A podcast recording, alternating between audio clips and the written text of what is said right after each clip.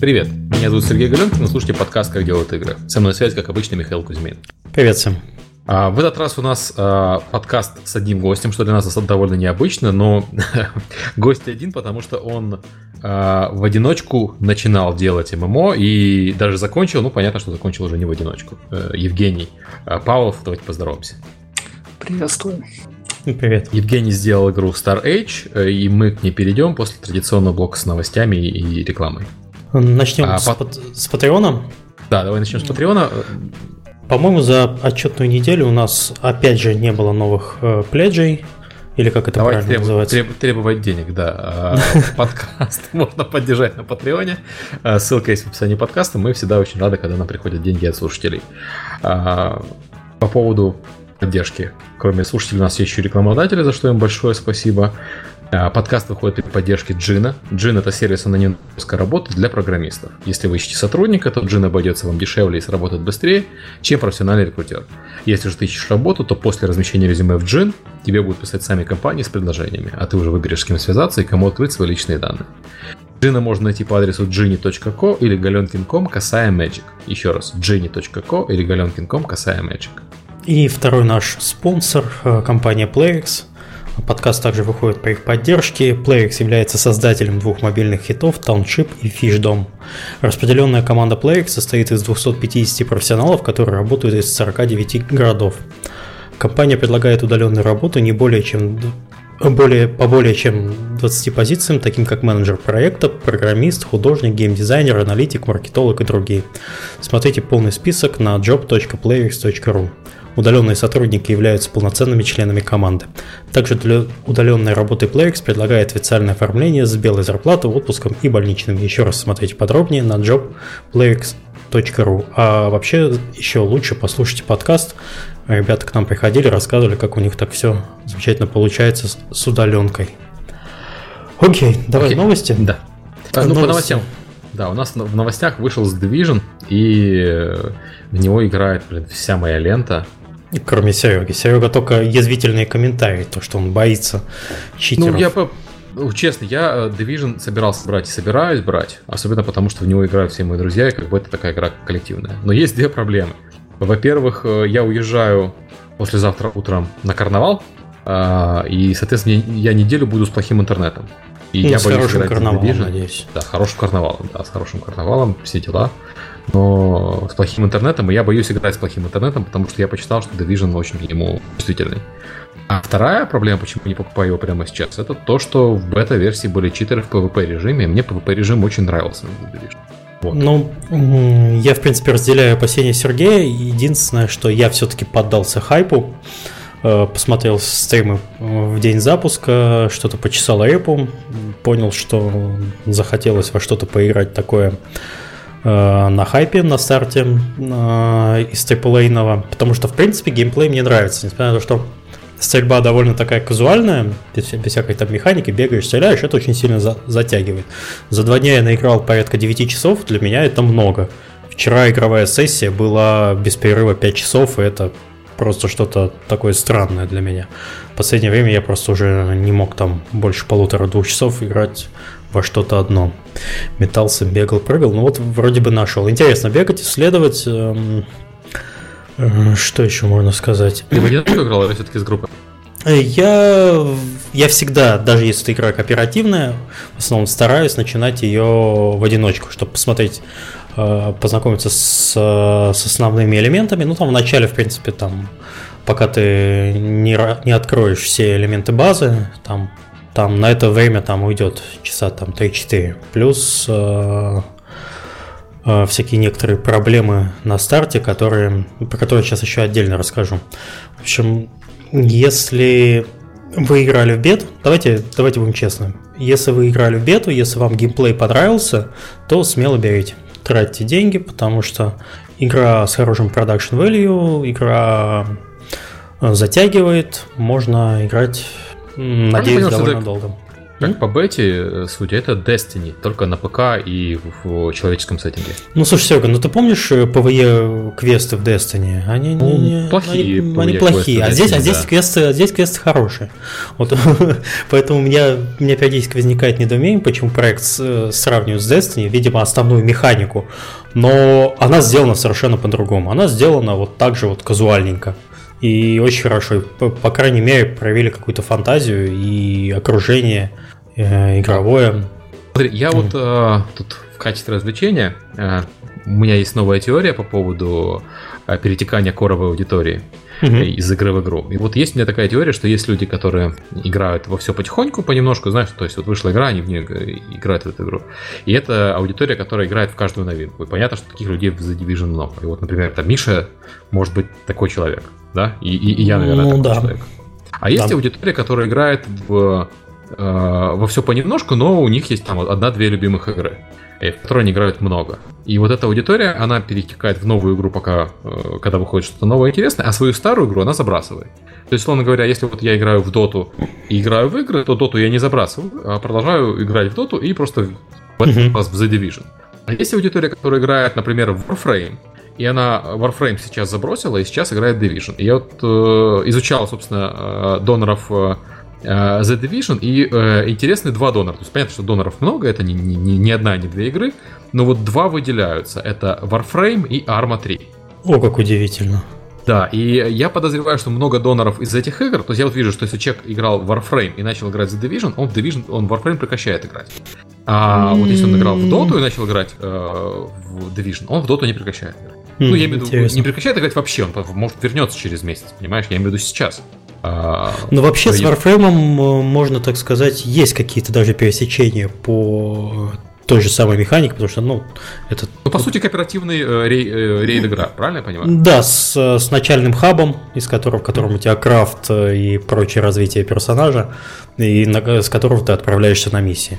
То есть, если упрощенно, то это как бы такое же. Опять-таки, я не говорю, что Warframe там пострадает от этого или еще что-то в долгой перспективе, потому что люди могут вернуться назад. Но вот на данный момент люди, которые играли в Warframe и начали играть в Division, Warframe не играют. Э, Что, кстати, хороший показатель, если вы играете в Warframe и вам нравится, наверное, вот судя по остальным игрокам Division, попробовать стоит. Арма, э, опять-таки, та же самая картина. Если человек играл в Арму и начал играть в Division, он сейчас временно не играет в Арму.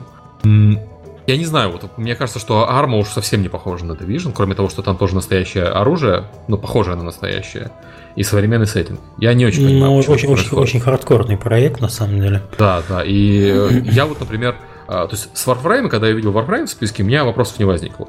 Там, когда я увидел Call of Duty, тоже вопросов не возникло, ну, потому что Call of Duty там, понятно, это, это military shooter, примерно то же самое. И Call of Duty не такой уж страшный донор. А вот Arma меня прям удивила. Э, Вот если у кого-то есть там предположение, почему так э, из армы. Знаешь, возможно, кстати, люди, может быть, в DayZ играют в армии, и поэтому я их вижу как там. Кстати, может быть, как, как в старый мод до сих пор не перешли в новый проект. Вот, может, Ну, это похоже, да. Да, может быть, это поэтому они бросают, потому что игра на самом-то деле вот на DayZ немножко похожа. Или может там еще какие-то моды есть э, для армы, про которые я не знаю, которые люди тоже.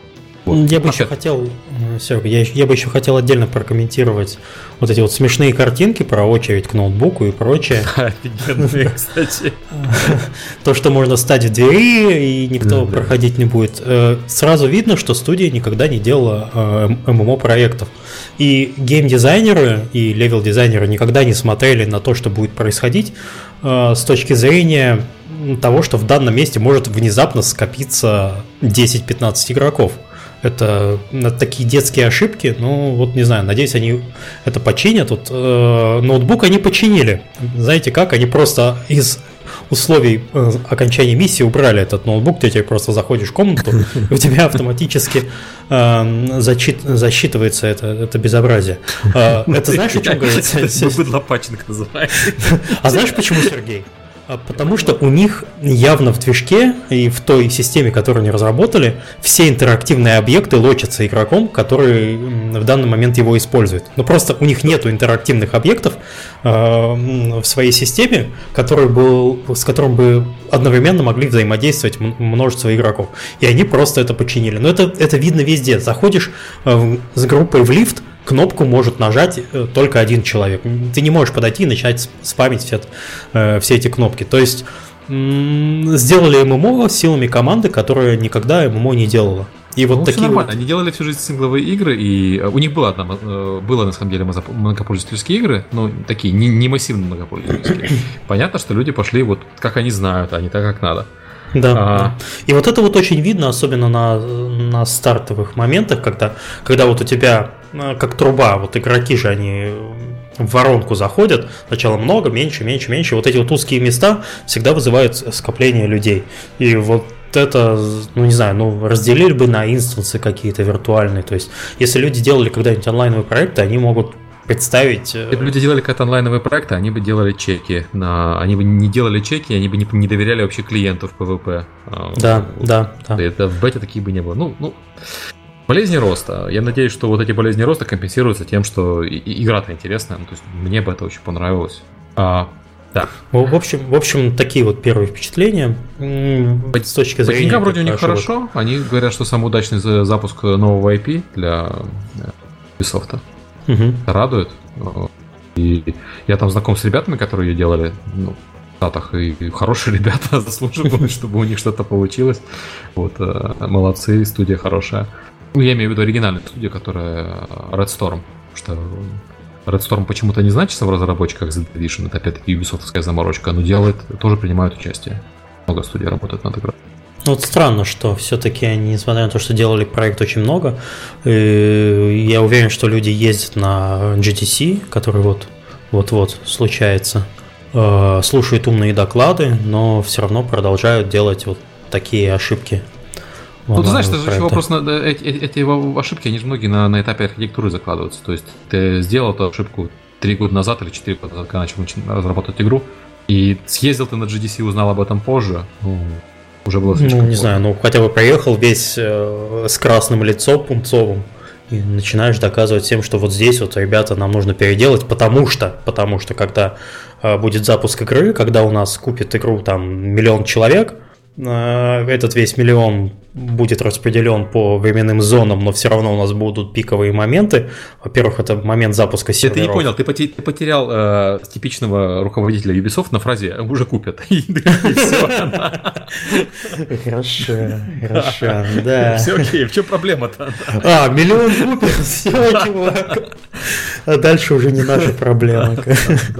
Ну вот, видимо... Выпустим The Division 2, все окей. Видимо, The Division Unity, The Division Syndicate. Division возвращается и наносит ответный удар. Все правильно. Все хорошо. Циферки у игры хорошие. Э, Steam Spy показывает сейчас 250 тысяч, но это потому, что Steam Spy еще не досчитал. Э, ему требуется не меньше трех дней, чтобы посчитать предварительные цифры. Я там могу сказать, что там сейчас уже не меньше полмиллиона, только на Steam. Это прям прям хорошо, хорошо. И э, видно, что у игры большой интерес со стороны публики потому что в э, первый день она была на первом месте на Твиче. И сейчас она на втором месте по итогам дня после League of Legends. А, опять-таки на том же Твиче. Это прям, прям показатель очень хороший, меня он очень радует. И ну, то есть, я тебе хочу сказать, я не самый большой фанат Ubisoft, потому что у них э, есть Assassin's Creed, который мне немножко надоел. Но я очень рад, что они сделали не Assassin's Creed, а другую игру, и она хорошая, и получится, значит, и получается, означает, что они будут делать меньше Assassin's Creed, что они уже сообщили, и больше вот таких новых, более-менее новых. Ну, это хорошо, им пора уже слезать с этой иглы ассасиновской. Не и, и нам всем остальным тоже пора. И, кстати, игра очень неплохо в России продалась. Я сейчас смотрю да, на да, третьем месте. США, Китай и потом Россия. А вот... Да, у Китая, для Китая у них специальная цена. А, и это игра онлайновая, поэтому ее сложно своровать. Да, только важно, важное уточнение. Мы когда смотрим на вот эти циферки Steam и видим большую долю Китая, большую долю России, нужно не забывать о том, что американцы эту игру купили в первую очередь на консолях и только в последнюю очередь на ПК. В то время как Россия и Китай в первую угу. очередь на ПК, и там кто-то еще купил да. на консолях. Да, да, да. Поэтому доля России в игре не, не так велика, как кажется, потому что еще есть консоли. Ну да, на, на ПК и Россия, и Китай там выступили очень хорошо. Вот. Молодцы. Ну, PCCU 88 тысяч тоже неплохо. А, там циферки, циферки прям, прям радуют. Люди там иронизируют про 200 тысяч, там не 200 тысяч, там минимум полмиллиона сейчас и растет.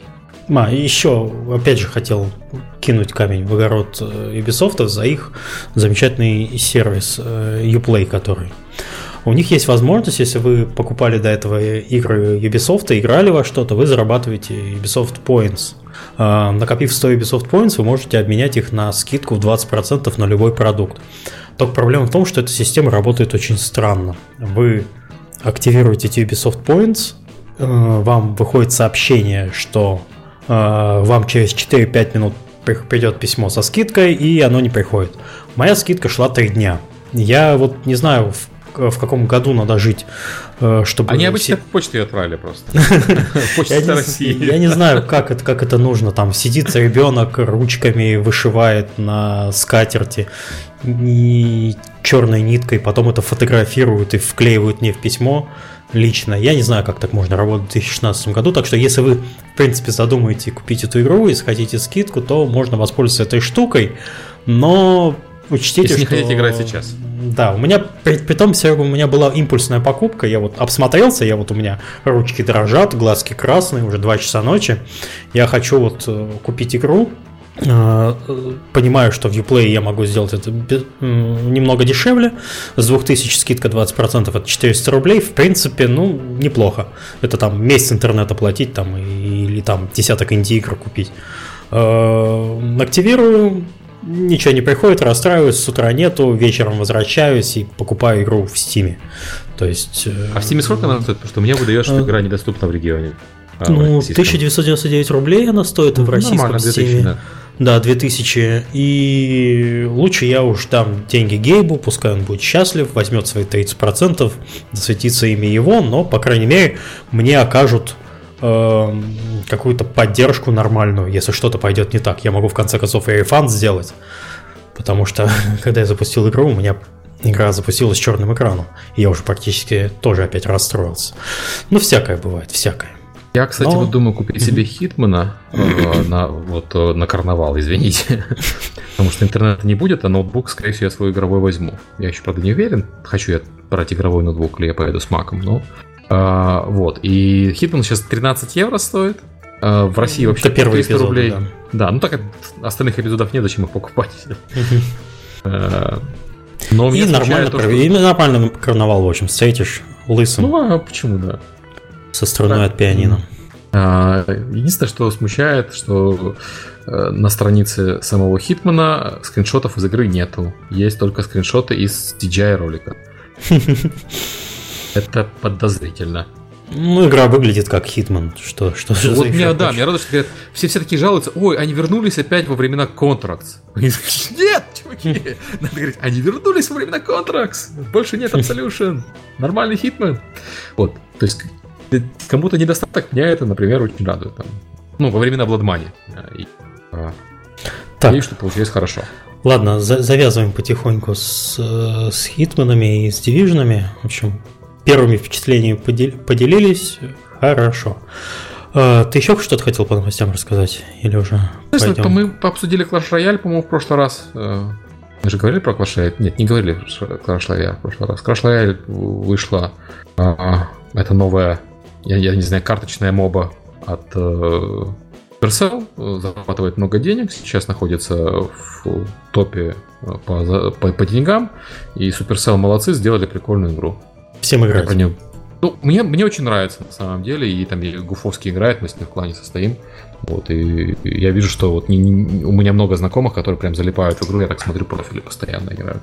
Угу. Что-то у них получилось хорошее. Она, конечно, немножко дороговата, э, чтобы для комфортной игры, для мобильной игры, но, но она хорошая. Дороговато, конечно, подешевле. а, давай, наверное, перейдем к гостю. А, да. Дома так. Гость, ты еще не заснул? Евгений? Да-да, я не сплю. Отлично. А, расскажи о себе немного. И Евгений, Евгений ничего не рассказывает. Он скромный. Да, я не знаю, с чего начать. Как попал в игровую индустрию и докатился до жизни такой? Традиционный вопрос.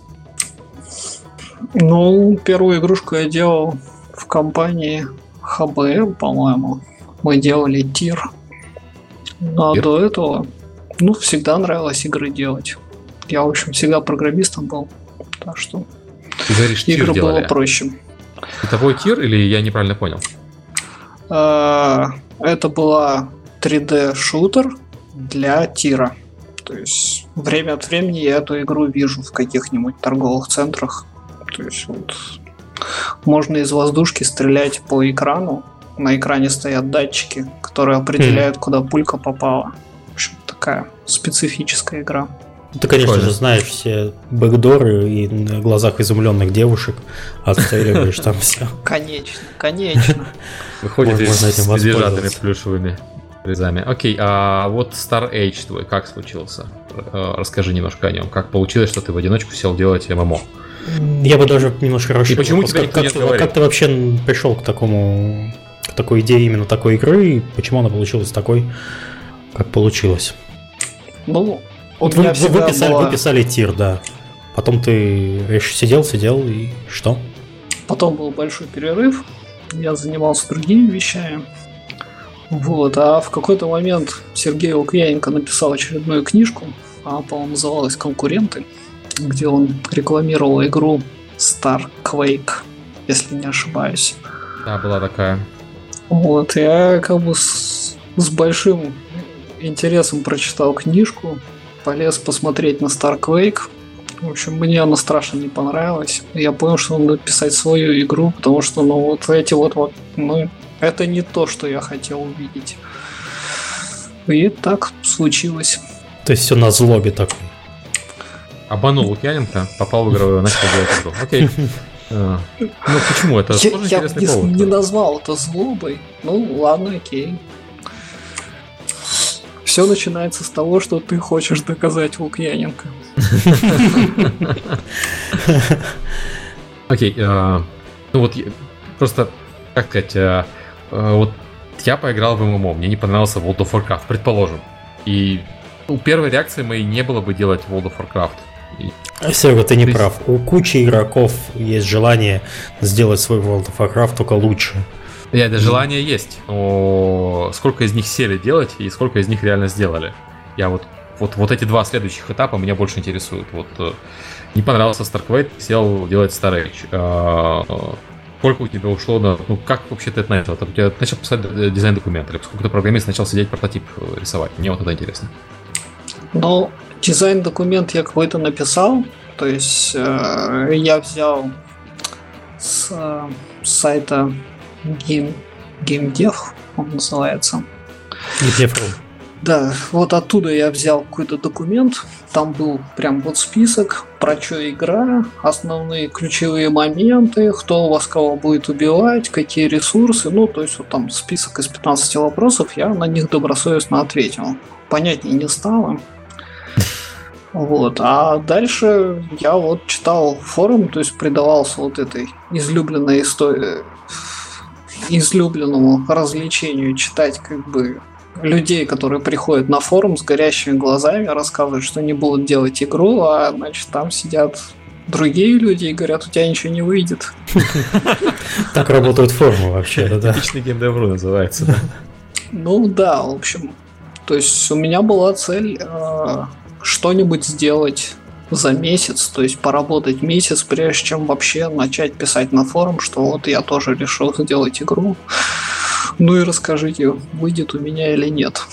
А вот Сергей как раз э, буквально пару дней назад в Твиттере постил статью человека, я не помню кто, про то, что э, разработчикам игр не нужны ваши идеи. Очень Нет, ну там была идея, э, статья была про то, что нет такой профессии, как генератор идей. То есть идея есть у всех в игровой разработке, потому что у человека нет идей, он в игровую разработку не пойдет. И поэтому ценятся люди не только не столько за идеи, а за то, что они их умеют реализовывать. Да, ну тут как раз перекликается с форумными людьми, у которых начинают, ну не пришла в голову идея, и они начинают сразу же писать на форум свой вот этот поток сознания, когда ну, вот у меня есть такая-то идея, я все уже, давайте все, набираю команду, мне нужен программист и художник, а вот у меня только есть идея.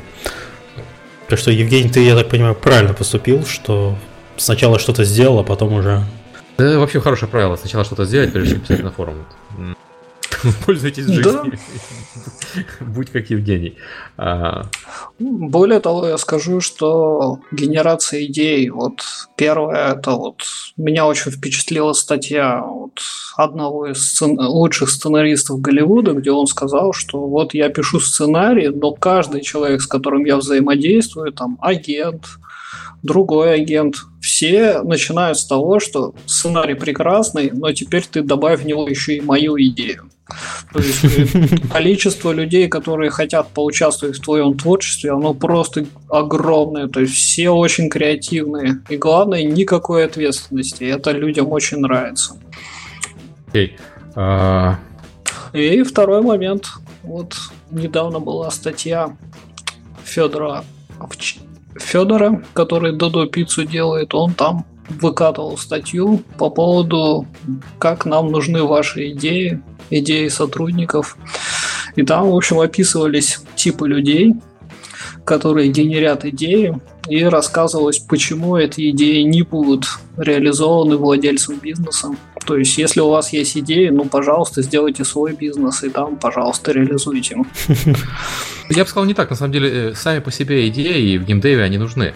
Просто э, идея сама по себе в вакууме, она ничего не стоит, пока человек не понимает хотя бы, как это реализовывать. То есть э, идея должна быть трансформирована там, в какой-то там план, какой-то документ, ну хотя бы в базовом понимании. А лучше она должна идти с человеком, который может хотя бы часть этой идеи реализовать и понимать, как это все делается. Нет, ну, все, есть, ну, ты же мне скажи, ты же программист, что, что я? Я идею принес. Ну, да, это очень любопытный момент. То есть Okay. А, первое, что я узнал при разработке игры, а, количество людей, которые готовы работать над сеттингом игры, на два порядка превышает людей, которые готовы работать над механиками. Ну так буквы-то, буквы-то писать проще, чем формулы считать. Алфавит, знает, алфавит у нас знает почти все дееспособное население, вот математику не очень. Согласен. Да и алфавит, если честно, спорил.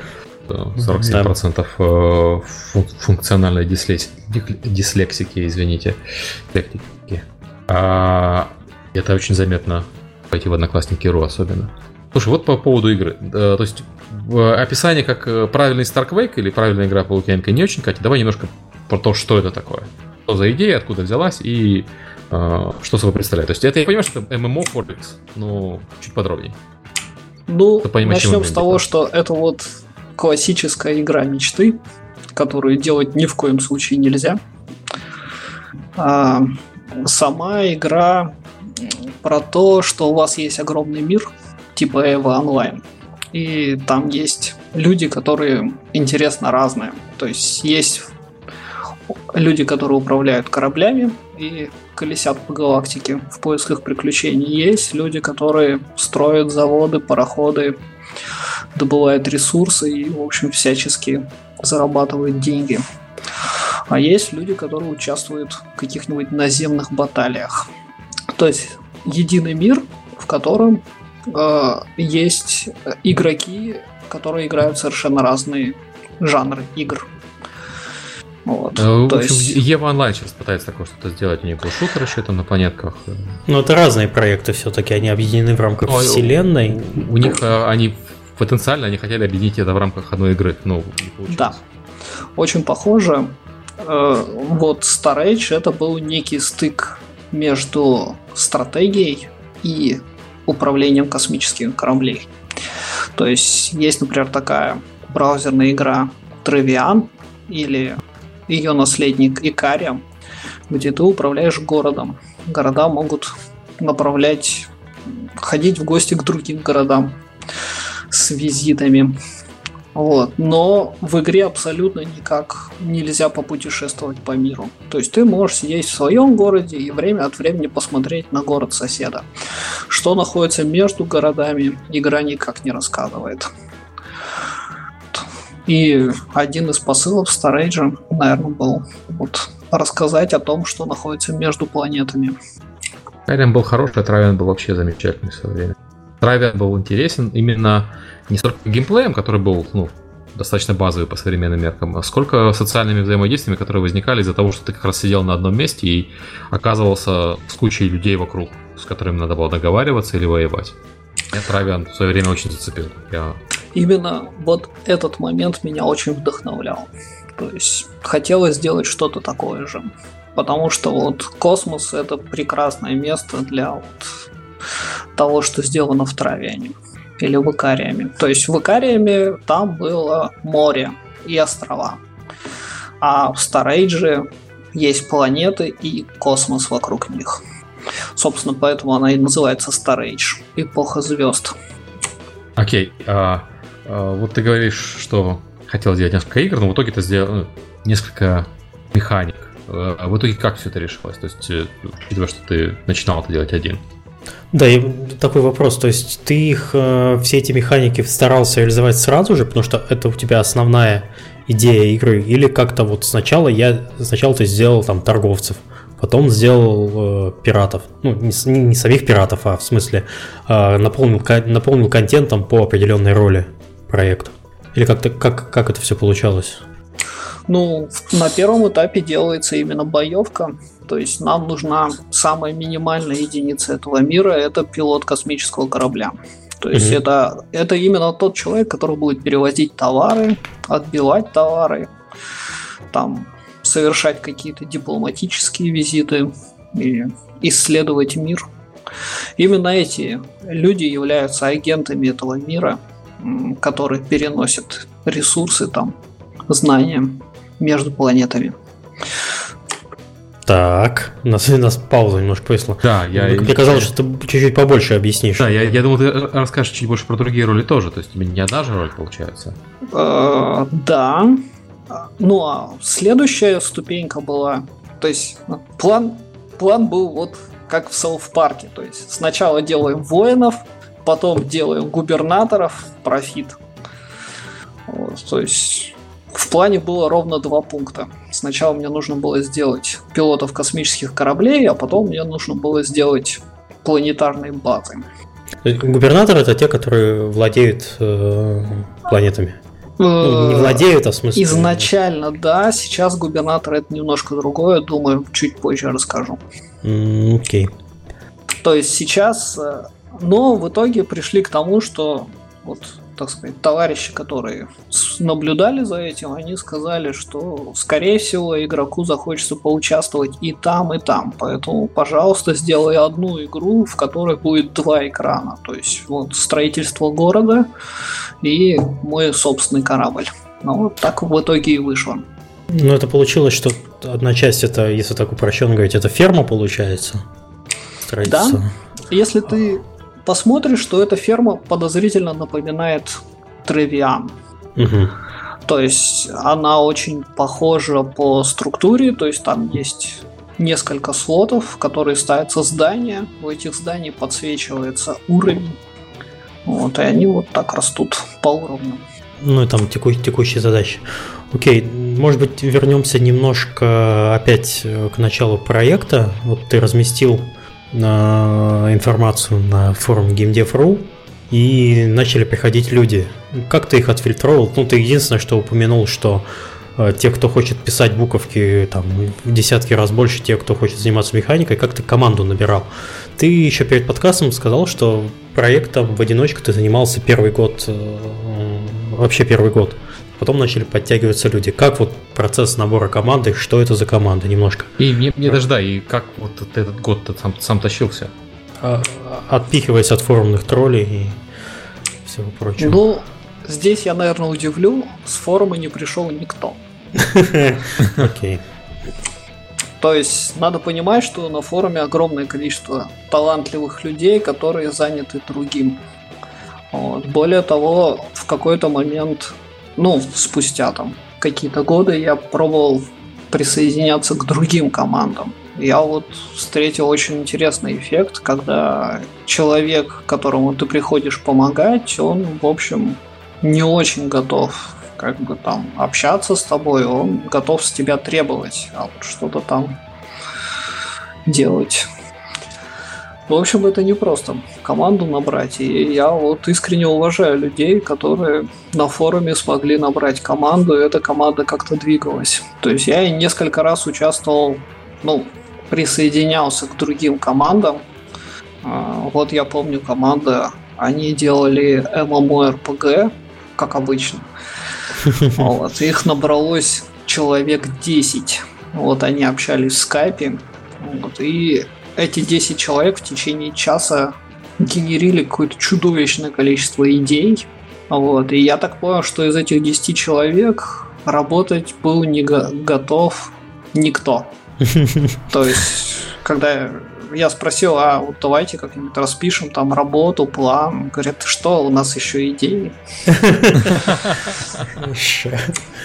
То есть это очень непросто остановиться и от, меч, от мечт перейти к работе.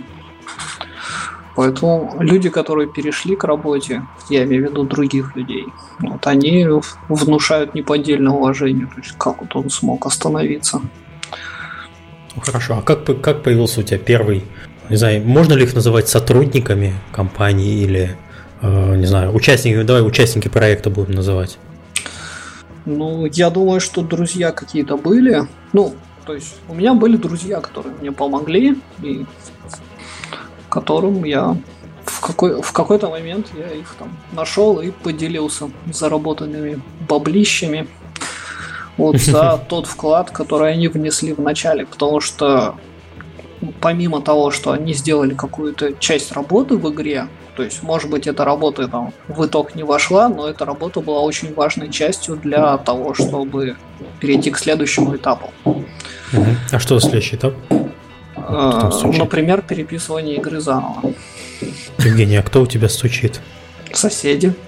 Понятно, привет соседям. Они, это, они тоже хотят сказать свои идеи. Да, хотят тоже в подкаст. Игры, да, да. Окей. Про ты, я извиняюсь, тебя перебил, э, ты сказал про переписывание игры с нуля. Да, то есть примерно спустя год, когда мы на, я дописал технодемку, в которой клиент был написан на JavaScript, потому что я знал JavaScript, мы сели и начали переписывать Э, уже игру под клиент на флеше. И для флеша был переписан сервер. То есть с учетом того, что уже было наработано. То есть весь, вся логика, она была перетащена. Мигрировала на следующую часть, но это как бы нормальный этап. То есть вот вы сделали, теперь вы это выбрасываете, делаете заново. А почему вы решили вообще? Я понимаю, что вы... Я так... Эм, хорошо, сбился. А, я так понимаю, вы вообще хотели уже выходить ВКонтакте. По-моему, ВКонтакте он поддерживает евоскриптовые игры или нет? Или вы как, как, как пришли к идее, ну, к мысли на флеш переметнуться? JavaScript очень быстро уперся в производительность. Очень быстро. Кроме того, графически JavaScript выглядел никак. Mm, okay. Он хорошо демонстрировал механики игры, он демонстрировал, что сервер работает, но не отвечал техническим требованиям, чтобы хоть как-то запуститься. Кроме того, в игре было не сделано очень много всяких важных вещей. А откуда ты понял, то есть а кто тебе сказал, давайте на флеше все это делать? Как так получилось? Это же кому эта идея пришла, я пытаюсь понять. Слушай, я думаю, я и сам горячо хотел, чтобы клиент был переписан на флеше, но не, ну просто мне хочется... сил хватало только на то, чтобы написать клиент на JavaScript. То есть изучать флеш меня не хватило. Хочется услышать такой момент, что вот ты сделал довольно большой пласт работы, а потом его дружненько закопали, оставив только логику. А графическую составляющую пришлось полностью переносить. То есть такой довольно отчаянный шаг. Ну, хорошо. Ну, я повторюсь, я не, не очень сильно закладывался на клиент. То есть э, работ по клиенту было сделано не очень много. Основные все-таки это была серверная часть, и на сервере хранился весь контент. То есть именно сервер выдавал контент, звезды. И примерно тогда уже начиналась вот эта вот гигантская админка, в которой можно было редактировать все. В чате там спрашивают, это в каком году было, потому что вот уточняют, что сейчас JS игровые движки очень даже неплохие. Это было в 2010 году. Про констракт я тогда еще не знал. Да, наш предыдущий подкаст. Окей, хорошо. Ты начал про, редактор. Ты больше потом начал... Про админку. Да, про админку, и я так понял, ты больше с этого момента занимался именно логикой, серверной логикой и да? всем остальным.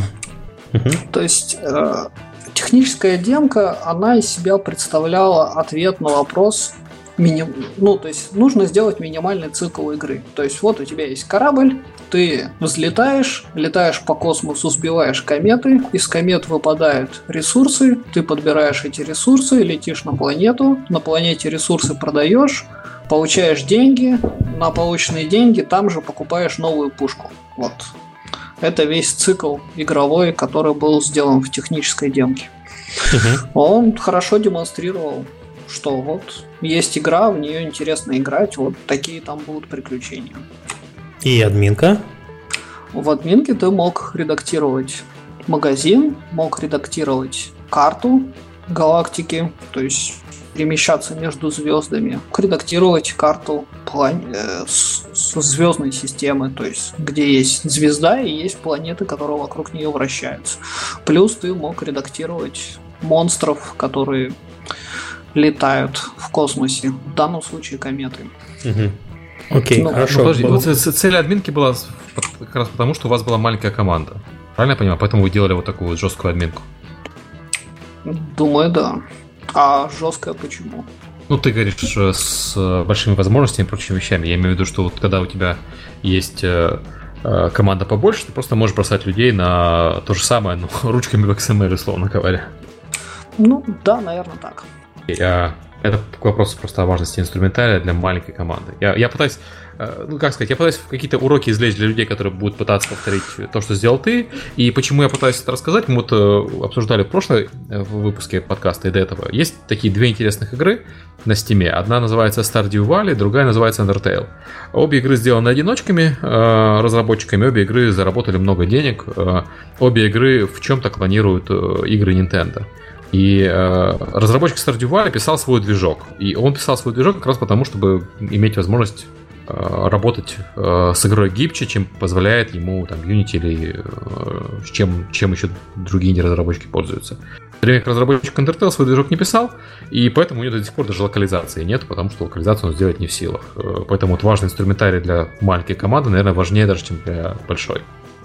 Соглашусь, потому что с одной стороны, вот все редакторы игр, там все движки, которые говорят, о, вы сделаете игру за 5 минут, они прекрасны, то есть вы сделаете игру за 5 минут, но это будет прототип. То есть, э, когда вы придете к издателю, э, первое, что он скажет, а вот как насчет 100-500 э, плагинов, которые вот должны твою игру подсоединять ко всевозможным внешним сервисам. То есть я хочу там прием денег, статистику, социаль, социализацию, авторизацию, э, ачивки и так далее. То есть огромное количество плагинов, и вот добавить эти плагины это большая проблема. То есть на... у меня были эксперименты, я делал на игрушку на констракте, и в момент, когда я ее попытался выложить в контакт, то есть мне ВКонтакте сказали, что а у вас в игре нету таблицы рекордов ваших друзей. И мне пришлось потратить две недели на то, чтобы написать плагин для констракта, который умел подключаться к контакту и вытаскивать этих самых друзей. Ну, заодно мне пришлось написать сервер, на котором я мог бы хранить э, данные рекорды с моей игрушки. Так что вот сама игра писалась неделю, а обвязка вокруг нее писалась еще месяц. Ну, это уже требование платформы, получается. Ну, вот требование платформы всегда становится сюрпризом для тех, кто любит маленькие быстрые конструкторы. Окей, давай еще вернемся опять к тому же моменту. После того, как получилась какая-то техническая демка, как дальше дела пошли по разработке? И вот мне интересно, в какой момент вы решили именно ВКонтакте паблишиться? Почему именно ВКонтакте? И когда а это, это был десятый год там как раз только все открылось.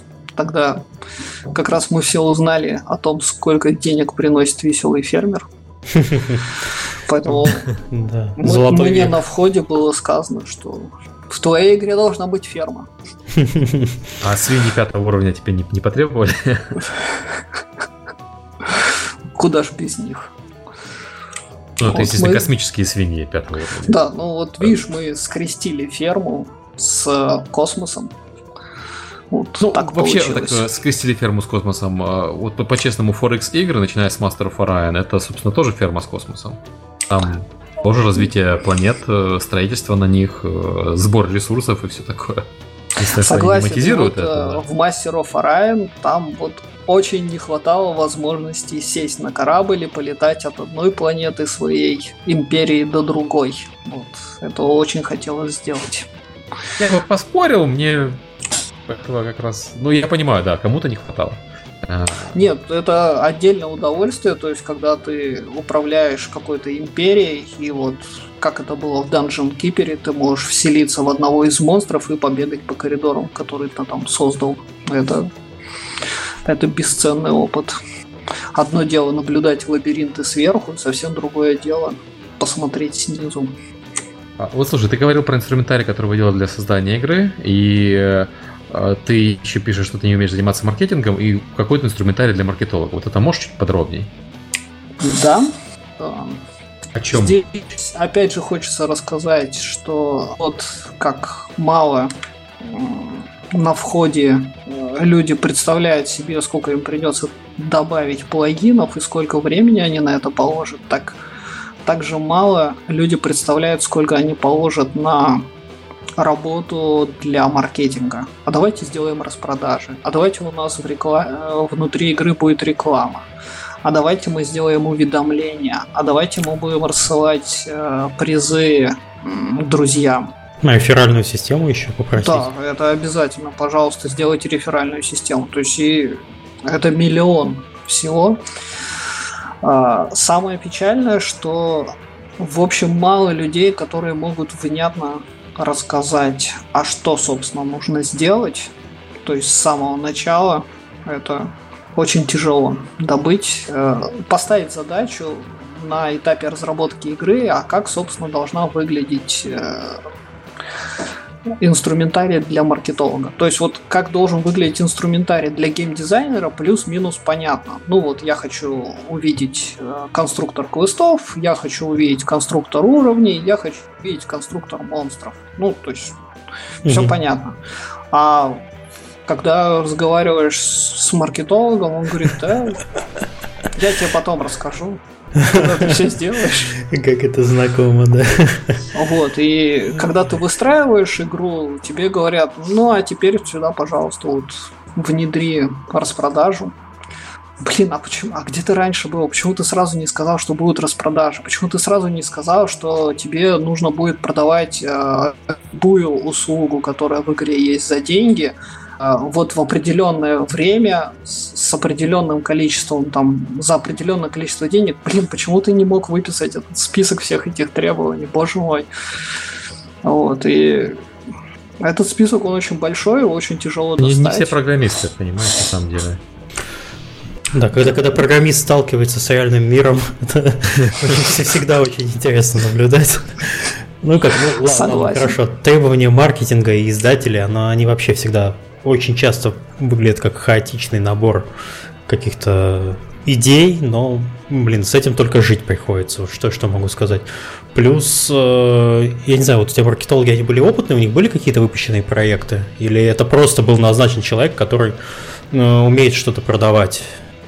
Трафика? Были выпущены. Более того, мне посчастливилось получить консультацию от специалистов которые вот прям рассказали, вот какие должны быть социальные механики. Вот выкатили mm. скрипт там из 15 механик. И вот мы эти механики там через крики «О боже мой, это невозможно!» Мы их прикладывали к игре, и там за какое-то mm. время мы почти всех их сделали. Парочку примеров из этих 15 механик можешь? Например, э, реклама в начале игры. То есть вот ты открываешь игру, у тебя должен открываться экран поверх всего, и там должны продаваться вещи. Но так случилось, что вещи у меня продаются не во всей игре, а нужно специально лететь на планету и там вот садиться и mm. заходить в магазин, и только тогда товары будут тебе отгружаться на, на склад в планете.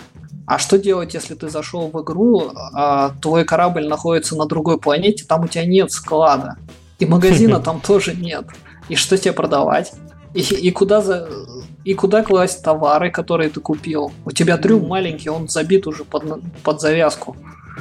Ну, видимо, нужно какое-то удаленное вводить удаленное управление складом на планете. Ну Или да. Как-нибудь тебе потом писать, что ты можешь взять это, да, это можешь получить. Много решений, но да, вот такие вот э, идеи чаще всего идут в разрез с существующей механикой, приходится уже что-то фантазировать. Окей, еще что-нибудь интересное? Ну, а давайте подарки игрокам давать. Хорошо. А, а как? Вот, ну, опять же, та же история. Во-первых, э, если мы будем давать игроки, подарки игрокам, а у нас типа открытая экономика, и у нас э, половина игроков это мульты, они как бы с энтузиазмом воспримут эту идею О, давать подарки тема. игрокам. То есть, давайте, конечно, давайте. Вот, у меня вот 500 аккаунтов, друзей, я это все... как бы, практически родственников. Вот они с удовольствием подарят подарки лично мне. А, хорошо, как ты решил эту проблему? И давай я потом скажу, что так, так же или, или нет, как, как мы в свое время. Решил оригинально. У меня в городе есть э, здание. Уровень здания определяет количество э, товаров в очереди, которые ты можешь заказать. То есть вот э, здание пятого уровня позволяет заказать 5 товаров в очереди. Угу. Если у тебя есть друг, то ты этого друга можешь посадить работать вот в это здание, и тогда товаров в очереди у тебя будет не 5, а 6. То есть, с одной стороны, он вроде ничего особенного не дает, а с другой стороны, у тебя должно быть десяток друзей, которых ты припишешь поработать на тебя. Окей, хорошо. Ну, у нас была в, в, в предыдущем проекте, где я работал, тоже была проблема с, с выдачей подарков. Э, и там тоже была открытая экономика, но это было решено путем, ну, в зависимости от того, какой подарок ты хочешь сделать, просто пришлось ввести непродаваемые вещи, за которые становятся персональными просто при получении. То есть ты не можешь э, этот предмет никому передать или продать или как-то наживиться, потому что э, в любой ММО найдется куча мультоводов, у которых сотни аккаунтов, и которые готовы там скидывать весь лут на один и тот же аккаунт. Таким образом, от этого можно защищаться только, э, только персональными вещами. Ну или там всякими дополнительными требованиями. Окей, хорошо. Что-нибудь еще про социальные механики? Да, давай. Да, да, это интересно. Интересная тема. Сейчас я пытаюсь вспомнить, что там еще было. А, поделиться с друзьями. Угу. То есть... Э, с друзьями существующими в игре или друзьями, которые вообще у тебя в, в социальном графе находятся в ВКонтакте? Э, в социальном графе. То есть э, друзья это вот те, которые из соцсети друзья. Угу. Есть интрига. Дело в том, что в игре есть три неприм... непримиримых стороны. То есть, если твой друг выбрал другую непримиримую сторону, то как он может тебе помочь? Как ты вообще ему можешь что-то подарить, если он находит, если он твой непримиримый враг? В У тебя игре? там я, я заходил, там, по-моему, фракции 5, по-моему. Там три фракции. Три фракции, окей. Вот, и ну, то есть есть некий вопрос, а как? А как ты с ними поделишься, если это является некой информацией, которая распространяется только внутри твоей фракции? То есть у нас изначально техническое требование к игре – это три непри... ну, вот непримиримые стороны, которые не должны между собой общаться. Вот. И, и после того, как это техническое требование было воплощено, вот, вам предлагают сделать так, чтобы они такие общались между собой. Можно еще сделать какой-нибудь, не знаю, там нейтральный рынок с большой комиссией, но это, конечно, противоречит некоторым концепциям. Фракции, если враждующие фракции, с ними нельзя никак вообще. Это, э, нельзя устраивать э, совместную экономику, это ломает многим голову тогда. Ты пытаешься в течение игры навязать человеку противостояние, а тут при помощи маркетинга приходится заколачивать немножко другие идеи. Здесь я могу рассказать другую забавную историю. Угу. Вот по поводу мультов, э, передачи товаров. Так случилось, что у нас рыночная экономика, и товары нужно передавать между собой. В том числе есть товары, которые стоят ну, грубо говоря, реальных денег. Вот. В том числе есть товары, которые игра дарит. Вот. И эти товары вроде как можно передавать по почте. После чего был сделан финт ушами. Если ты денег в игру не заносил, то товары, которые стоят реальных денег, ты передавать по почте не можешь. Это вы, наверное, до Гейба сделали еще, да? Что, в принципе, не то же самое теперь. Да, я думаю, мы немножко раньше сделали. Это имело очень смешные последствия. Дело в том, что денег в нашей игре платят даже мульты. Чтобы заанлочить вот эту штуку, им приходится хотя бы копеечку-то занести. Да, то есть э, один из обзоров игры, он рассказывал именно так. То есть это прекрасная игра, здесь не надо платить, ты можешь зарабатывать деньги. Вот платить совершенно не надо, поэтому вот сейчас я занесу копеечку. Хорошо. Прикольно. Ну, это такой... Я понимаю, что с мультоводами, с, э, с такими... С вещами, которые могут ломать виртуальную экономику, надо бороться. И причем бороться довольно жесткими методами. Но если вот это приносит какой-то дополнительный доход, получается, что вы на это э, фактически закрываете глаза. То есть пускай человек мультоводит, но как бы он там приносит какие-то деньги, и от этого хорошо. Я так, я правильно тебя понял? Согласен. Ну, это такой компромисс между собственной, собственной как бы честностью и людьми, которые не очень не очень честны. Понятно. И то есть это у вас работает? Ну да, то есть там плюс-минус все люди, которые играют, они все заплатили денег. То есть не платящих игроков просто не играют. И они либо уходят, или куда они деваются? Да, я думаю, что уходят. Ну, то есть э, есть некий отвал игроков, которые приходят угу. в игру, играют в нее, понимая, что это не их, ну, это нормально, это жизнь. Игра это не серебряный доллар, чтобы всем нравится. Угу. Тем более, э, Starage, несмотря вот на достаточно простой вход, то есть вот ты там полчаса поиграл, ты примерно говоришь, я понял все механики, и где-то через две недели ну или там через полтора часа быстрой игры а, игра полностью поменяется. То есть все, все, чем ты наслаждался первые пять уровней, будет изменено.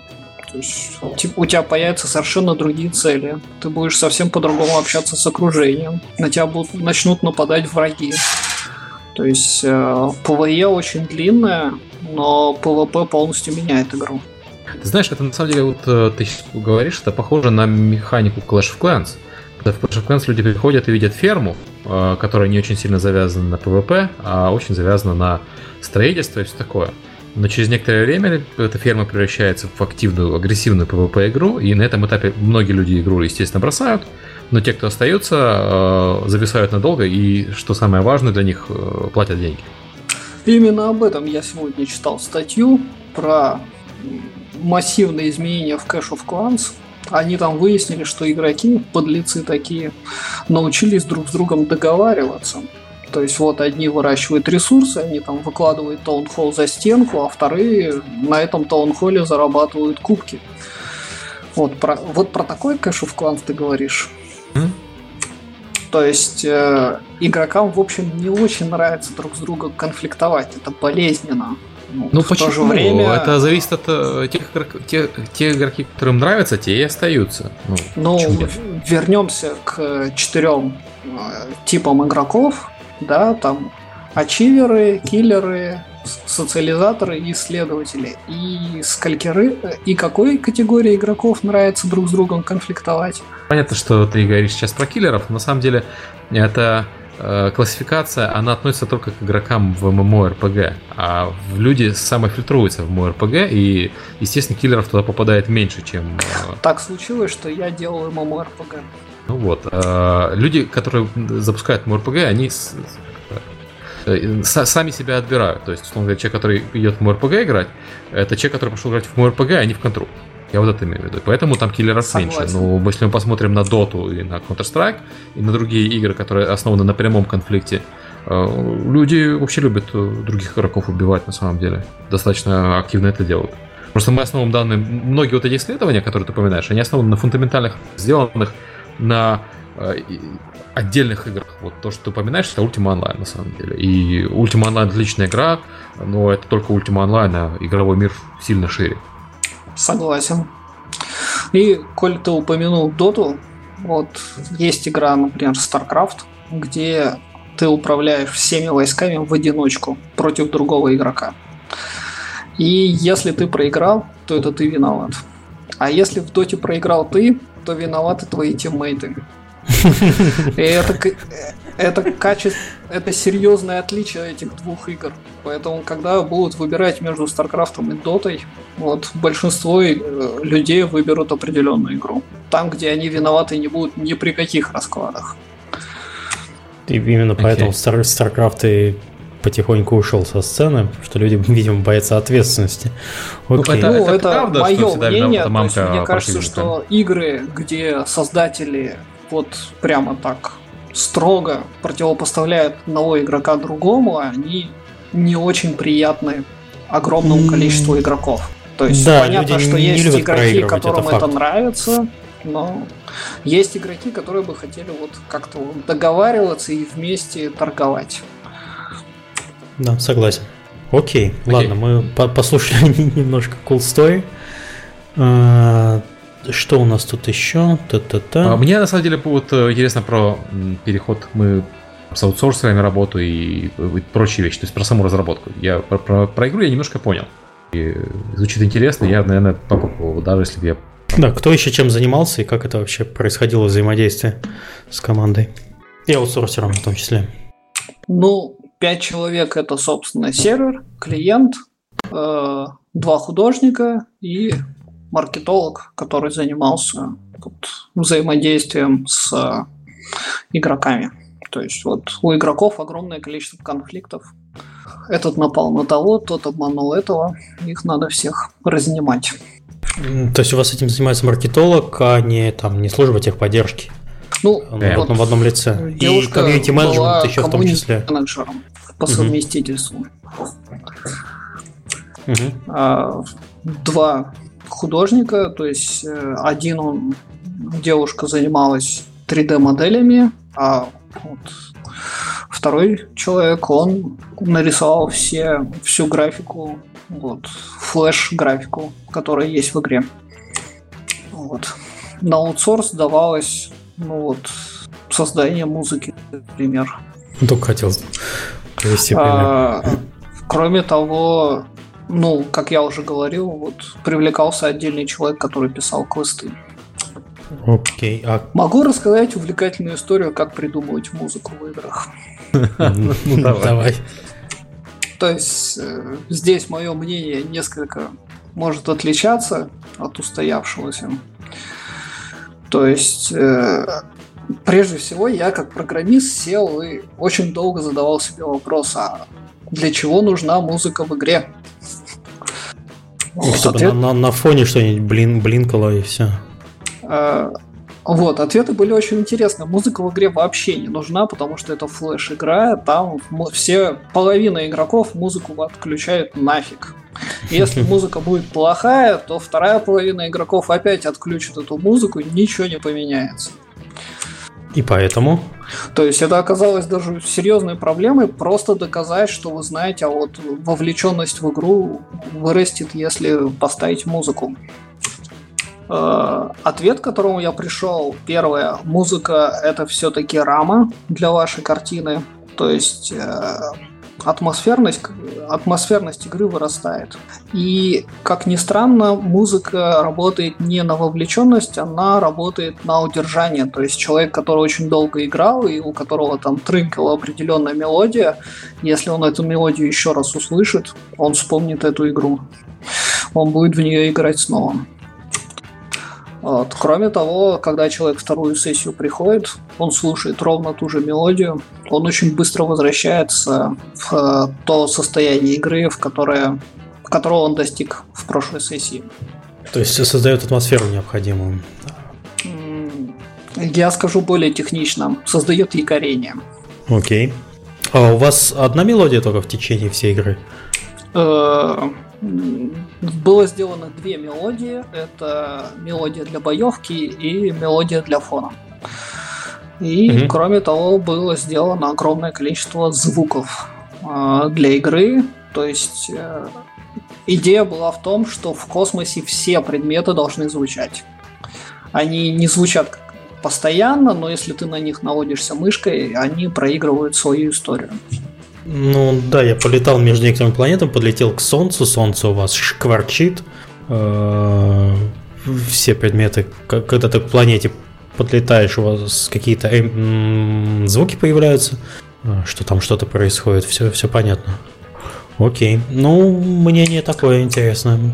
То, что человек сразу же возвращается в состояние того, что он, где он прервал э, свое предыдущую игровую сессию. Вот у меня, кстати, не знаю, баг это или нет, я вот сегодня поиграл, наверное, часов часа два, но так как это браузер, это нельзя назвать прям такое полное погружение, а это значит отходил, э, отправлял компьютер в слип, и мне вот кажется, что у вас после того, как компьютер из слипа возвращается, он как-то не очень нормально соединяется с базой назад. Это известный баг или это лично мои проблемы? То есть приходится перезагружать вкладку с игрой полностью, чтобы восстановить игровую сессию. Думаю, что известный баг. Окей. Ты Ладно. не уникален. Хорошо. А, Я еще, это знал. Если интересно, вот продолжу по поводу музыки. Следующее, что я пришел на форум GameDev.ru, там есть отдельное м- гнездо композиторов. А, гнездо. А, вот. И этим людям я задал глупый вопрос. Я сказал, скажите, а есть вот какие-нибудь метрики, по которым я могу определить качество музыки? Музыкантов нельзя такое спрашивать, они люди творческие, могут и в рожу дать, честно. В общем, примерно такую реакцию я и получил. То есть мне сказали, что во-первых, музыка это искусство, никакие метрики, тут как бы вообще идите лесом, а во-вторых, музыку может оценить только другой музыкант. А если ты не музыкант, то оценить ты не способен. Это сколько музыкантов нужно, чтобы завернуть лампочку. Очень много, потому что один будет заворачивать, а все будут ходить вокруг и говорить, что ты не так заворачиваешь, что не в ту сторону, не, не стоит не в таком ритме, и все, все, все не Поэтому поступил бездуховно. Я пришел к игрокам и попросил их накидать игр или треков, которые они считают, угу. они являются космической музыкой. Референсов. Угу. Да, референсов. То есть я там получил 20, наверное, референсов. Вот один или два из них я выбрал, и эти референсы я показывал музыканту. Вот, а дальше мы выбрали три стиля, по каждому из которых был сделан эскиз, и вот на этом базисе уже была построена какая-то вот итоговая мелодия. Ну, говорят, получилось неплохо. Ну да, мелодия такая хорошая, атмосферная. И действительно мне напоминает какую-то другую игру, тоже с космическим сеттингом. Возможно, даже что-то из Mass Effect, но я не уверен. Возможно, Эва Онлайн. Mm. В рейтингах э, самая известная космическая мелодия была из Эва Онлайн трек. Вот. Okay. Мне пришлось убеждать музыканта, что мелодия фоновая для игры должна состоять из трех инструментов, а не из 15. Это было очень тяжело для понимания. Ну, и для моего, и вот для человека, который создал шедевр, что мелодия должна быть очень простая, иначе она будет заслонять звуки в игре. Окей, mm, хорошая. Так, а такой вот вопрос. Ты упоминал, что ты пошел к игрокам, они тебе накидали. Как у вас вообще происходит взаимодействие с комьюнити? Как часто это делается? Как часто вы спрашиваете что-то у игроков? Потому что ты в начале э, подкаста очень так не особо лестно отзывался о советчиках, а комьюнити это такая рава советчиков, которые все хотят, не понимают, что хотят, и как с ними при таком раскладе взаимодействовать. Как у вас это организовано? Ну, помимо ну, группы ВКонтакте. Полагаю, у нас это организовано неправильно. То есть у mm. нас есть закрытая группа игры, то есть обычно делают открытый, чтобы туда как можно больше было, понабежало. Ну, да, чтобы тра- трафик да, туда шел. А чтобы... у нас сделана закрытая группа. То есть э, ты должен подать заявку, ее примут, только после этого ты попадешь в группу. Окей. А что дает членство в группе, если вот тебе заявку приняли, по каким критериям вы отбираете игроков? Потому что это действительно решение довольно нетипичное для текущих проектов. Почему вы решили такое закрытое комьюнити сделать? А, в чем соль? Самое главное, что группа дает игрокам, э, в группе они могут писать беспрепятственно. Угу. То есть э, группа это место, где общаются игроки, а не разработчики. И группа это очень мощный инструмент для игроков, потому что в самой игре нужно очень много торговать, очень много давать заданий другим игрокам. И группа является тем самым базаром, на котором люди торгуют. Размещают свои объявления и там говорят, кому свинку, кому коровку, кому гирек. Ну, то есть один из ресурсов э, это еда, и она там представляется курочка, свинка, коровка, рыбка. Поэтому uh-huh. вот в игре торгуют рыбой, коровами, свиньями. То есть все в лучших традициях веселого фермера. И вот из этих же людей, которые у вас там участвуют в этой группе, вы иногда делаете опросы, потому что я действительно не смог посмотреть внутренности группы, потому что она закрытая, поэтому я как-нибудь предполагаю, какие активности вы с ними проводите? И а... вот советы по игре, чего как.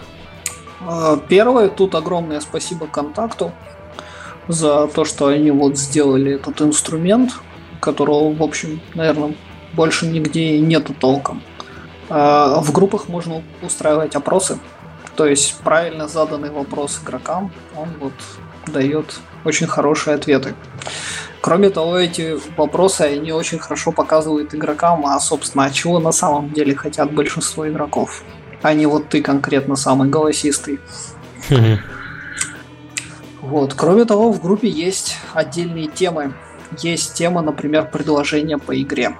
Вот. А, это тема, которую вот просматриваю лично я. А, и это тема, в которой я стараюсь ответить на каждое более-менее интересное предложение, там с, с комментариев, что а вот это интересная мысль, мы попробуем подумать над этим.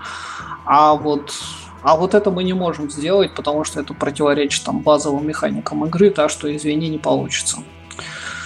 Вот. И в принципе игроки, они очень хорошо выстраиваются вдоль ответов, то есть они понимают, на какие сообщения получат ответ, а на какие не получат.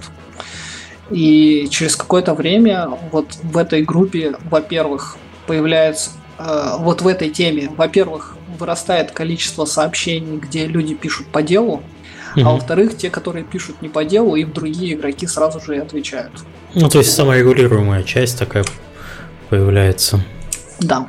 Ну а... да, это, это, это довольно типично для профессиональных и узконаправленных комьюнити, когда вместо автор... ну, то есть авторитетами становятся сами игроки опытные, им доверяют отвечать на такие вот вопросы низкого уровня. Сразу же, окей, понятно. И, в общем, там вся игра, вся группа вот про это.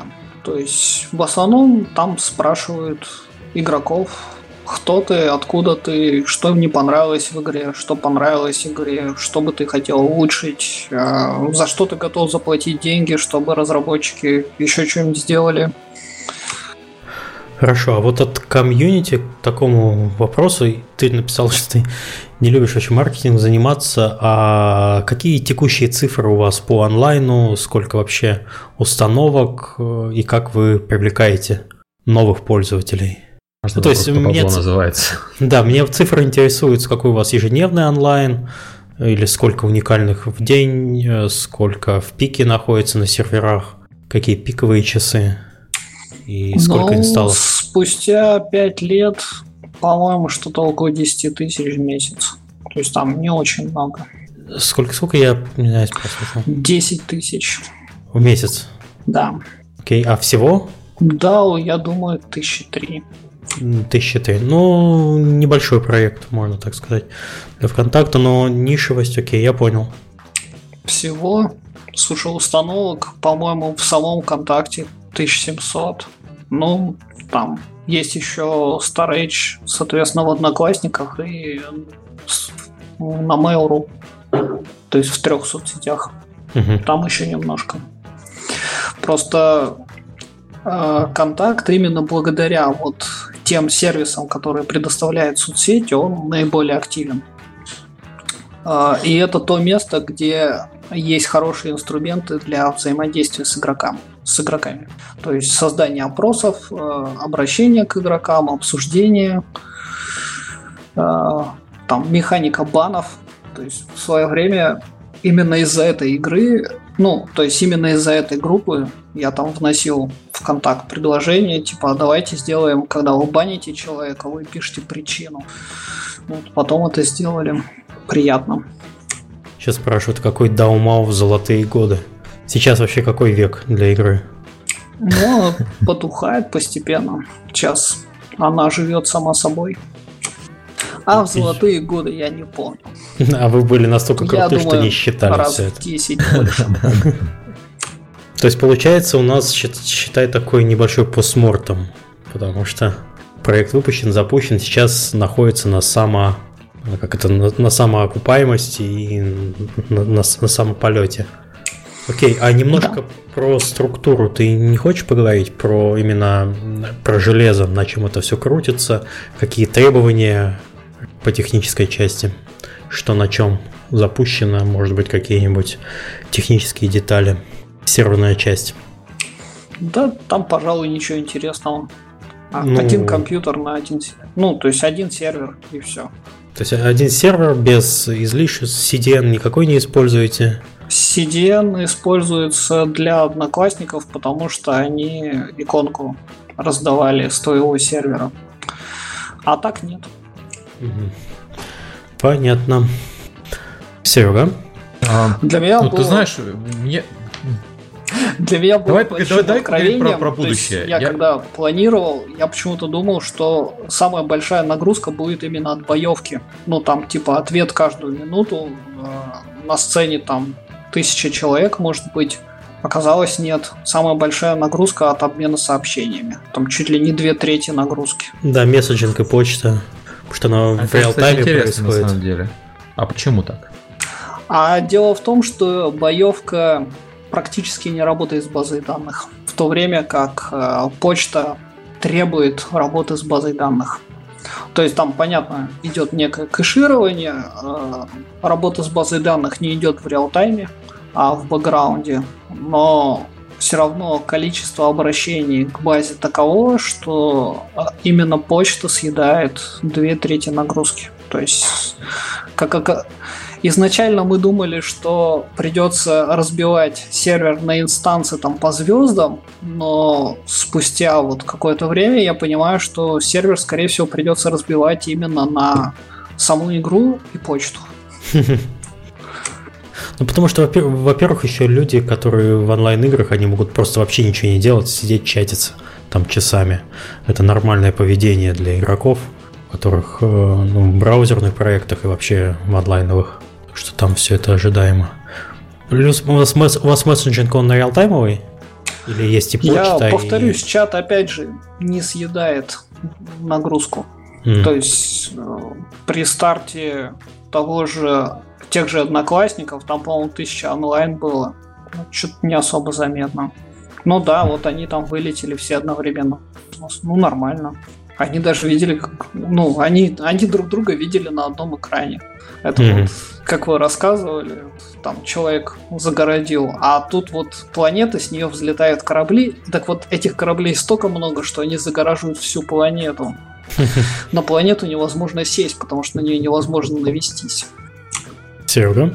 А, знаешь, э, давай поговорим про вот э, Storage 2.0 который ты упомянул в начале. Вот, э, учитывая, что Storage подходит к завершению, как там, многие продукты имеют свой жизненный цикл, что у вас в планах на Storage 2.0? Ты говорил, что ты ищешь инвестора. Да, то есть э, что у нас есть? Э, у нас есть технически устаревшая игра, на мой взгляд, технически. То есть сейчас я бы делал клиент на Unity. так, чтобы он и на браузерный был, и можно было играть на мобилках. В том числе на мобилках крайне интересно было бы выращивать фермы. То есть даже клиент, а, на который можно было бы с мобилки зайти и вот там собрать урожай, загрузить, разгрузить товары, там отдать задание другим игрокам, чтобы они эти товары доставили на другие колонии, там поторговать на бирже, он был бы уже бесценен. Даже если ты не смог бы вылетать в космос. То есть э, то, что ты видел, ты летал в космосе, но огромная часть игры, она проходит в торговле. И вот торговля совершенно хорошо идет на мобилках. То есть это вот общение и торговля, она прекрасно бы легла на мобилке. Даже это было бы бесценно. Не говоря о полном клиенте. Вот. Кроме того, в Storage это достаточно большое собрание механик, которые опробованы и, в общем, понятно, как э, на этих меха... как эти механики монетизировать, и даже спустя какое-то время понятно, как можно еще улучшить монетизацию. Вот. У Storage, в принципе, есть издатель, который готов предоставить установки и, в общем, готов дать экспертизу, сколько с этой установки можно собрать денег. Издатель мобильный, в смысле? Да. Ну, то есть у них есть экспертиза именно по той категории игроков, э, для которой предназначен, э, в которая именно будет любить играть в Storage и любит играть в Storage. Вот, и, в общем, понятно, как будет зарабатываться деньги. А вы будете как-то переводить э, аудиторию из предыдущего проекта в новый, если он состоится все-таки? Да, аудитория, в общем, жаждет перейти. Они морально То есть, готовы? я думаю, первые люди, которые будут играть в Star Age 2.0, это будут именно ветераны, которые играют в эту игру уже лет 5. Их довольно много. А, я не уверен, что вот там ориентация на ветеранов это правильный вариант, если мы говорим про э, запуск. Я тоже не уверен. 2.0. Ну, то есть в итоге ты они, они такую... уже наигрались. Да. да, ты такую игру сделаешь, которая, ну, чтобы, в общем, если делаешь новый проект, не надо слишком сильно заигрывать с, со старичками, потому что старички, они такие довольно требовательные, и если им что-то не понравится, они там вернутся в предыдущий проект, а у тебя мораль упадет, потому что ты в итоге э, в итоге не сделал смелых экспериментов, заигрывая со старой аудиторией, а в итоге ничего не получилось. Но для ММО это довольно так серьезно. Я вот периодически с этим сталкиваюсь ну и сам в проект, который играю, то есть всегда там, если у меня просыпается интерес к MMORPG, я начинаю играть в какой-нибудь free-to-play, помучаюсь там месяцок, потом иду и возобновляю подписку в Warcraft. Это, это всегда этим заканчивается. То есть я в итоге понимаю, что у меня есть какая-то игра, которая вот мне нравится, и мне вообще ничего не надо менять для того, чтобы я в ней находился. Так что вот как-то так. Тут полностью согласен. То есть э, есть понимание, что вторая версия Storage, она будет в первую очередь для новых игроков. Но поскольку спросили про старых, я бы тоже был их рад видеть в новом мире. Окей. Так, у меня вроде вопросов больше нету. Мне, в принципе, тоже было довольно любопытно послушать необычный experience. Мы обычно так привыкли, что у нас вот люди большой командой или там ну, хотя бы два человека на старте. И а, опять всплыл, всплыл GameDev.ru, и опять все получилось не по правилам. У нас был уже один проект с GameDev.ru, который вышел успешный. Вот. И один тоже вышел и тоже успешный. Довольно любопытно. Вот. Ну, мне бы хотелось еще добавить угу. про две жемчужины вот этой игры мечты. А, первое это игра создавалась вокруг ровно одной мысли, что игроки должны давать задания другим игрокам. То есть вот как в космических рейнджерах были задания. А если мы делаем ММО, похожие на космических рейнджеров, я бы вот хотел, чтобы игроки сами давали задания другим игрокам. То есть вот в Storage это так или иначе реализовано.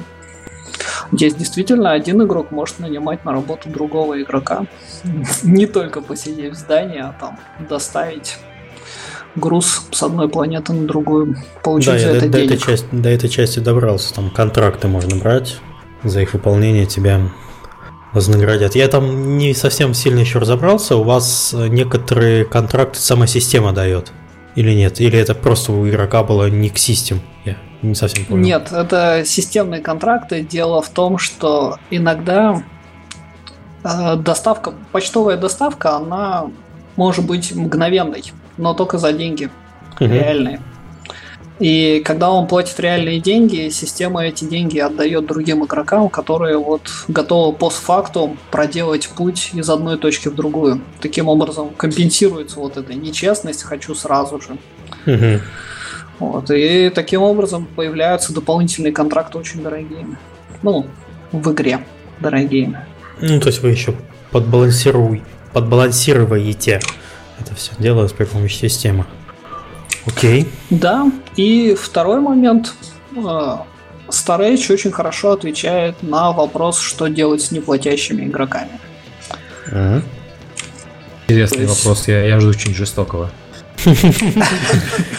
Так, тести- тестикулы ножичком. Чук. Ну, жестокие там тоже ответы есть, но э, общий ответ звучит примерно следующим образом. Мы очень хотим видеть в игре неплатящих игроков, которые создают контент в игре. То есть создают движуху, э, следят за игрой, э, создают правила в игре, потому что в Старейдже там очень много, ну, как в любой, наверное, MMORPG, там очень много правил, которые придумали сами игроки.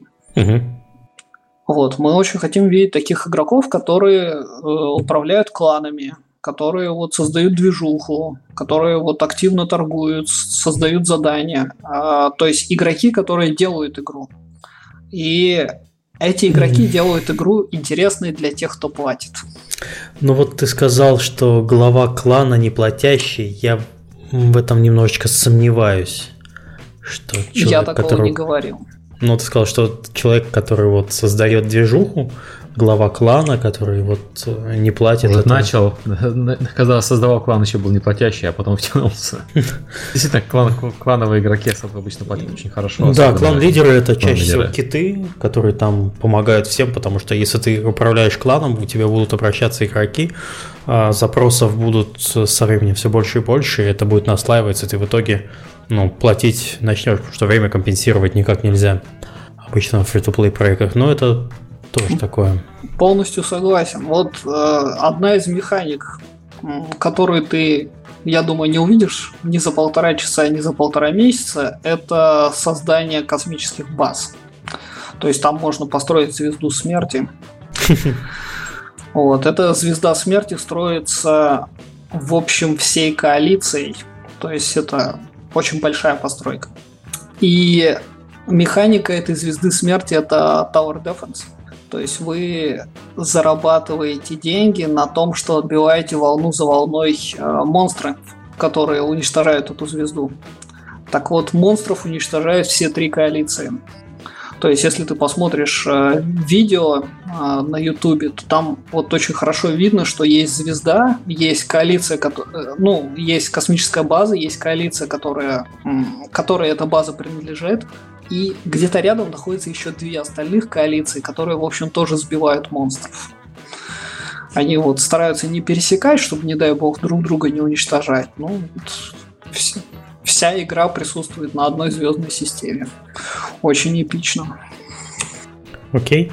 Предлагаю на этом потихоньку завершать. А, да, спасибо большое. Знаете, мы, мы по поводу будущих подкастов, нам пришло так много запросов от инди-разработчиков, которые только делают игры, которые ничего не выпустили, что мы решили для разнообразия вместо вот нашего традиционного подкаста «Приходи, когда что-то сделал», попробовать сделать подкаст целый, посвященный людям, которые что-то делают. а еще Приходи, когда ты ничего не сделал. Да, и вот у нас э, мы получили много таких писем, и у нас уже, в принципе, есть участники, но если вы делаете сейчас проект какой-то интересный и хотите поучаствовать в вот такой И это сборной ваш первый солянки, проект, и Да, это ваш первый. выпущенных, да. а, а, это ваш первый проект, вы хотите поучаствовать в такой сборной солянке эм, из молодых разработчиков, у вас будет не, не- не целый подкаст, у вас будет, может быть, там 10-15 минут поговорить, пишите письмо мне и Мише. Вот. Да. Э, Мы- а мы еще, а мы еще позовем, наверное, Олега Чумакова, и он вас всех построит. Он любит это дело. А, Много проектов именно с Games Jam.